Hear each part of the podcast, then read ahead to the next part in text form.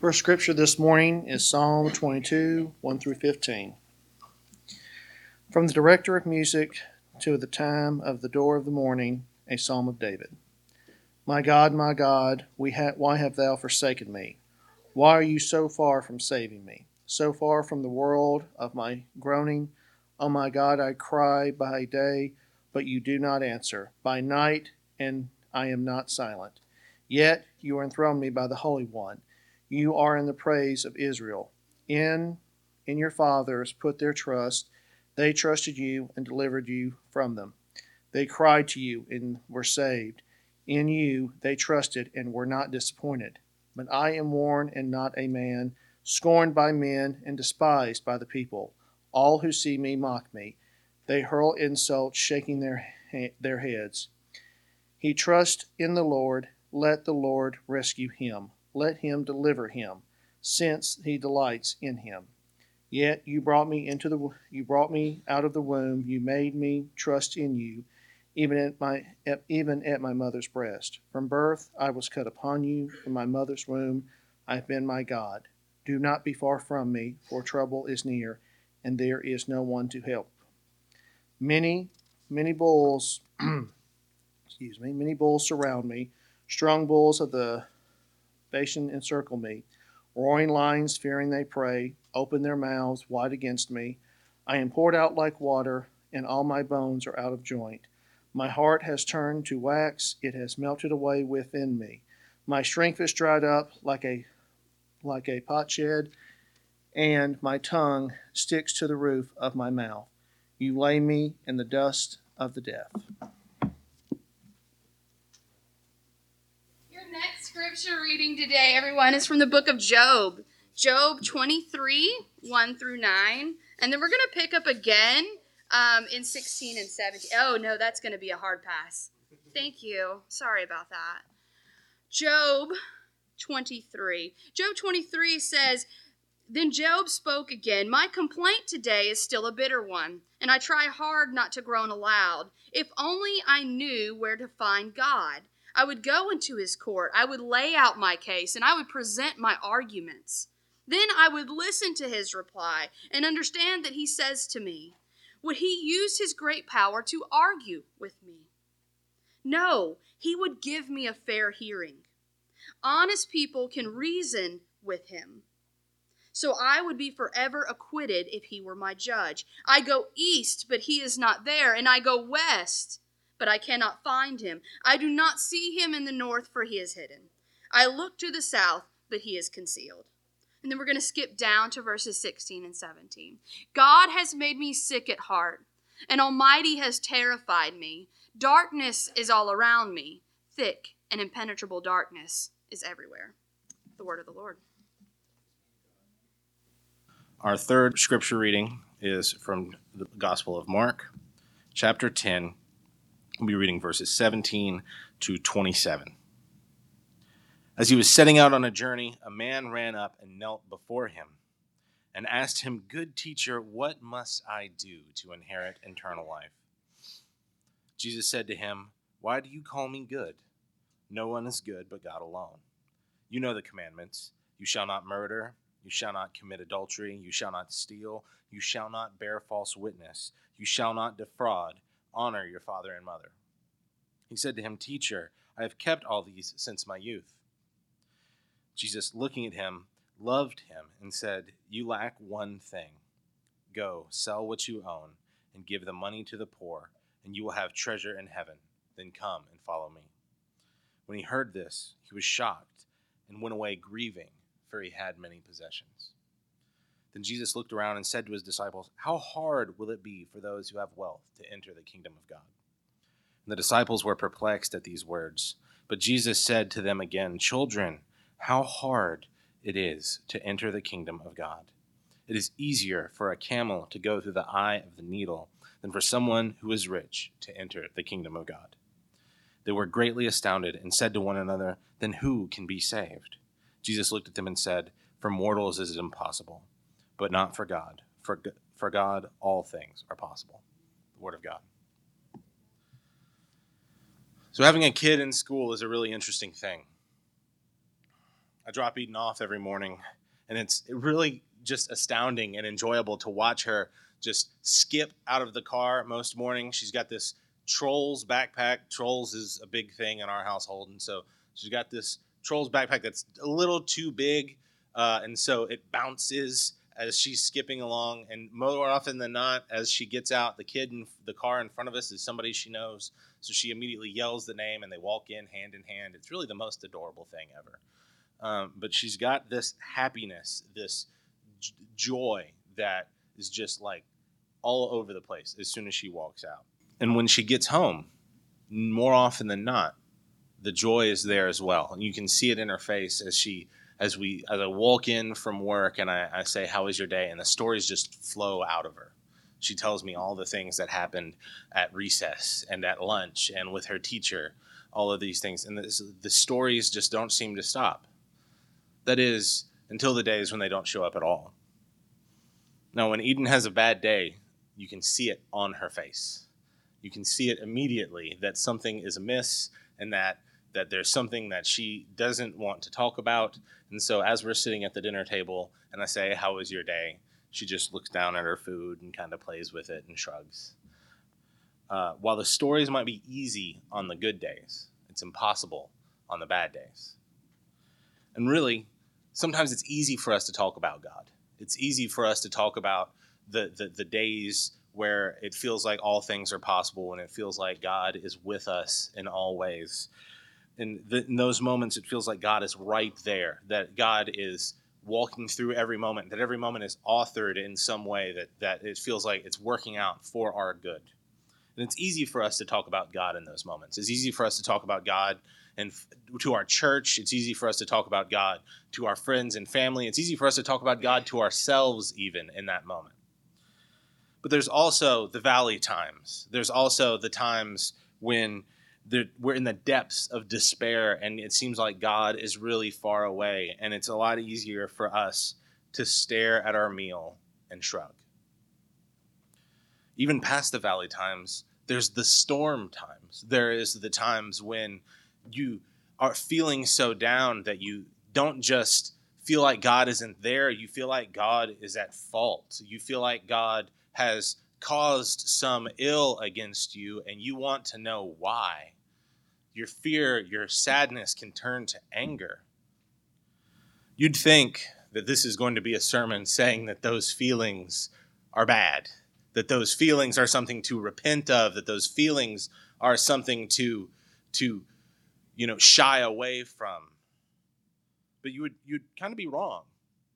Uh, so we have all of these scripture readings today, and they have a through line to me of uh, sadness and anger, uh, uncomfortableness with God. And I'm going to stand up here and tell you today that those feelings weren't inherently wrong. Almost. Our first story, Job, is a story of a man who's lost almost everything. I don't know how familiar you are with the story of Job. But Job has, through one disaster after another, almost everything taken away from him to the point where his wife says, Just curse God and die. It's over. His friends show up, and his friends do a pretty good job grieving with him until they open their mouths. Y'all know folks like that? Um, and so they do a really good job of, in the silence, but as soon as they start talking, they start trying to justify and they start trying to make sense of what has happened to Job. And one friend clearly says that because all of this happened, it proves to us that Job has done something wrong because Job must deserve what God has done to him. Our text today from Job is Job's response to this assertion. When Job basically says, If God is this judge, clearly he's misjudged me. Clearly he hasn't listened because if I could just get in front of this judge, I could plead my case and I would get my sentence commuted. I might even get reparations. This is not how this is supposed to go. And if I could just get his ear for just a minute, things could be different. This judge needs to look me square in the face and explain how he came to this conclusion. So basically, Job is, is offering, the op- offering the opposite side of the same coin of his friend. Job is mad, and it's an anger many of us have felt. It's pretty easy when something happens in our lives that we feel like we have no control over, that we feel like was happened to us instead of us doing something. It's easy for us to try to say, How did this happen? And often the response of the world is that God caused it. And often the response of the world is that that God wasn't there or that God could have done something or that God should have done something. But when we're mad at this, we're not mad at God. We're mad at Job's friend's understanding of God. It's a God who decides what happens and what doesn't happen to people based off of who they are, what they did, and what they didn't do. But that's not how God operates. God isn't a judge that sits up and doles out judgments that we live in this world, but rather God sits by us, God holds us, God wipes the tears away. And we're mad at this judging understanding of God. God is mad with us. This anger is something that God feels as well. Because God isn't the judge that refuses to hear our case. God is the public defender who is standing alongside us, proclaiming our humanity, proclaiming God's love for us, proclaiming and reminding the world how much we're loved. Our psalm today is also an angry one. It is a psalm of lament, and psalms of lament are songs or poems that are full of despair, of anger, depression, and frustration. They are psalms when for when nothing seems right, and they're not the psalms we normally think of often, because normally, you know, we think of uh, these psalms of praise or these psalms of God as a shepherd who you know, helps us wander through green pastures. And it's seldom saying, you know, we seldom hold up. You don't see people walking around with shirts that say, "My God, my God, why have you forsaken me?" in pretty font, like you do other other psalms. Um, but they're still there. They're still a part of the book. They're still a part of what, uh, because they're a part of the human condition. Lamentations. We have a whole book called Lamentations that is basically the same kind of poetry. So in this psalm, we hear the psalmist cry out, My God, my God, why have you forsaken me? This is the call of someone spurned by God. This is the call of someone who feels like God has turned a, a blind eye, who feels like God is absent in their moment of, of despair, in their moment of need. The whole psalm, though, is kind of a back and forth. This almost kind of bipolar argument with themselves and with God as they're saying, God's not here, but also saying God is good and God will take care of it. They feel forsaken by God, but there's also this understanding that God is good and will do good. They're despised by everyone who mock them as God does nothing, but at the same time, they say God's been with them their whole lives, even before they were born. But the most telling part of this to me is the first line the one that we keep repeating My God, my God, why have you forsaken me? Now, the part that we all that sticks in our side is why have you forsaken me? But the beginning of it, my God, my God. He's not saying, oh God, oh God, or this God I used to know, why did you forsaken me? What have you forsaken me? Why did you forsake me? I got to get my grammar right but it's my God, my God. Even in this moment, even in this anger, the relationship is still there. Even in this anger, they're still claiming God, they are still reaching for God. The thing is, we sometimes forget that God is big enough to handle our frustration. God is bigger than our anger, God is bigger than our hard times, and God can handle any emotions that we have. So often we're told that if we step out in the middle of a lightning storm and throw our middle fingers up to the sky that, that we're going to get hit by lightning. But that's not how God operates. God's not so fickle that says, You feel forsaken? I'm going to show you forsaken. It's not normally how God rolls. God's ego can handle our anger. God's ego can handle our despair. And when our anger has run its course, God is there to hold us. God is still ours, and we are still God's. We know this because this psalm, the most famous psalm of lament, isn't just read in the Psalms, it's also read in the Gospels. When Jesus is on the cross, he says, My God, my God, why have you forsaken me? Now, I don't know about y'all. I've heard people say that all he's trying to do is point people toward Psalm 22. Like basically, you know, saying if you could turn in your hymn books to Psalm 22 uh, and, and sing this with me as I'm on this cross, I'd appreciate it. We're going to sing the first, second, and third verses. Uh, but that's not really what he's saying. In the pain and shame of the cross, the humanity of Christ feels lost.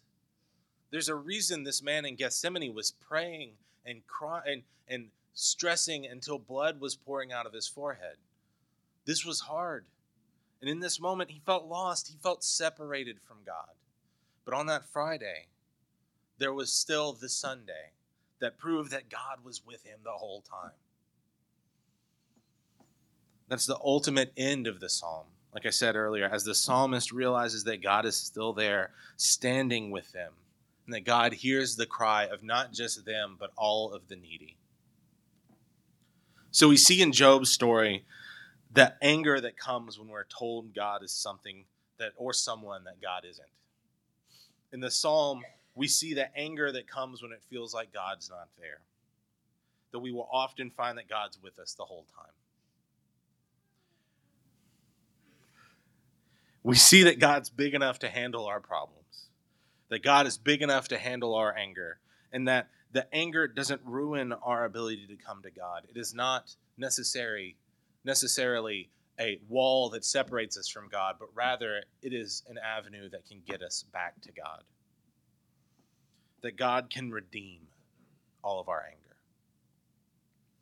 So, when can anger keep us from God? We see that in our gospel text today. Now, there's 3,000 different ways you can preach the story of the rich young ruler, but we've heard most of those already and I call him the rich young ruler, which we don't hear in the, the Mark text. That that comes from Luke, this uh, addition to the the guy's description. And this we just see that he's a man that shows up. We find out later that he's got some money. But the the idea of a rich young ruler tells you of a guy that's got a lot going for him, right? I mean, okay, so he's rich, he's got money, he's young, so I mean, what normally goes with youth, but you know, the ability to jog and to look all right uh, and uh, he's a ruler, so you know people listen to him. So he's got youth, he's got money, he's got power. One could say that those second two tend to go together. So when he says to Jesus, he runs up, he kneels at his feet and says, How do I get eternal life? Now, this is directly after the, the text that, that Alicia preached from last week. I don't know if you remember from Alicia's sermon, but uh, it's pretty common for Jesus when you ask him a direct question to answer with something that is not connected to that question in any way, shape, or form. And so he says, You should you, you know the commandments. You should follow the commandments. And he says, Well, I already follow the commandments. He says, Okay, well then there's something else you need to do. You need to sell your possessions and then come and follow me. He doesn't say anything about eternal life. That's not what he's talking about. He says, Hey, you should sell your possessions and come and follow me. He's giving him an idea. It's not a hard and fast rule uh, about how all of us are supposed to behave, but rather it is Jesus pinpointing what would be this one man's hangup and trying to walk him through, working through it. But when Jesus says that, the man is in despair at the words. He is grieving, the New Revised Standard says, which I think is a great word because what he wanted more than anything, he feels is impossible. And he runs away sad. He runs away angry. He runs away not knowing how to keep going. You see, this rich man's despair did not come from his relationship with God, but rather an unfamiliarity of God.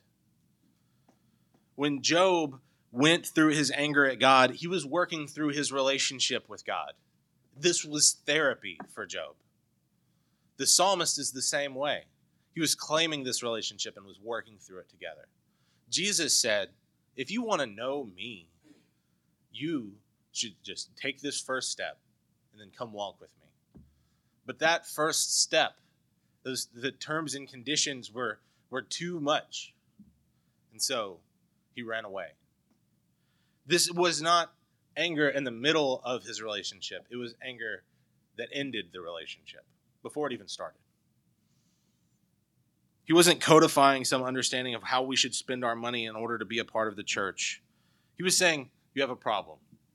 Let's admit that you have a problem and work through it. Anger and sadness aren't bad emotions, y'all. They're human emotions. They are things that we feel, they are things that we go through, and they're not something that we can just stifle and pretend don't exist.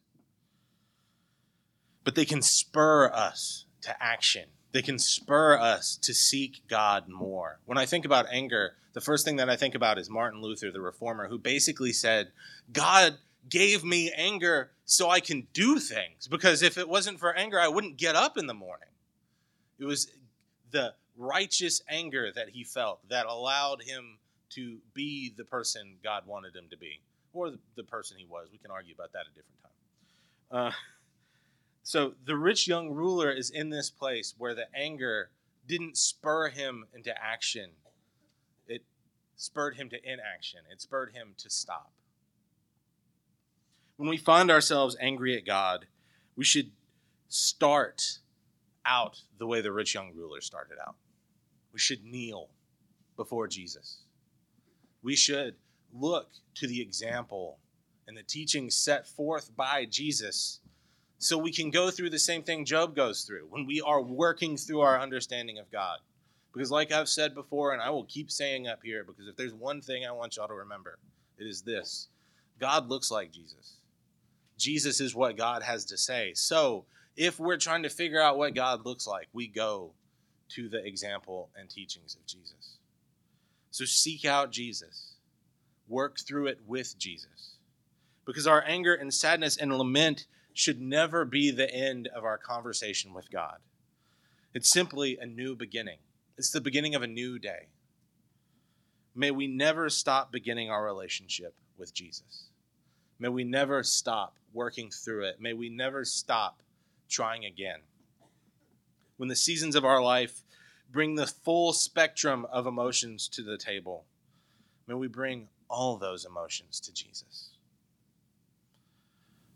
Often we'll see that our anger and that our sadness aren't as much where God has moved away from us, where God has left us in the valley, but rather they are the moments when God is next to us when God is mourning with us and when God is allowing us to go through the fire to come out a better person. This is the moment when God is standing and asking us to follow, even when it's hard and even when there's a lot we got to leave behind. It's the moment when He's asking us to be more like Christ. Jesus is not asking us to push our emotions aside. Jesus is not asking us to become an automaton or to become a voice of only happiness and joy. He's simply asking us that in the hard times, we trust. In the hard times, we share those emotions with the God who cares. May we all put our trust in Jesus today. May we all share our hearts with Jesus today. Let us pray.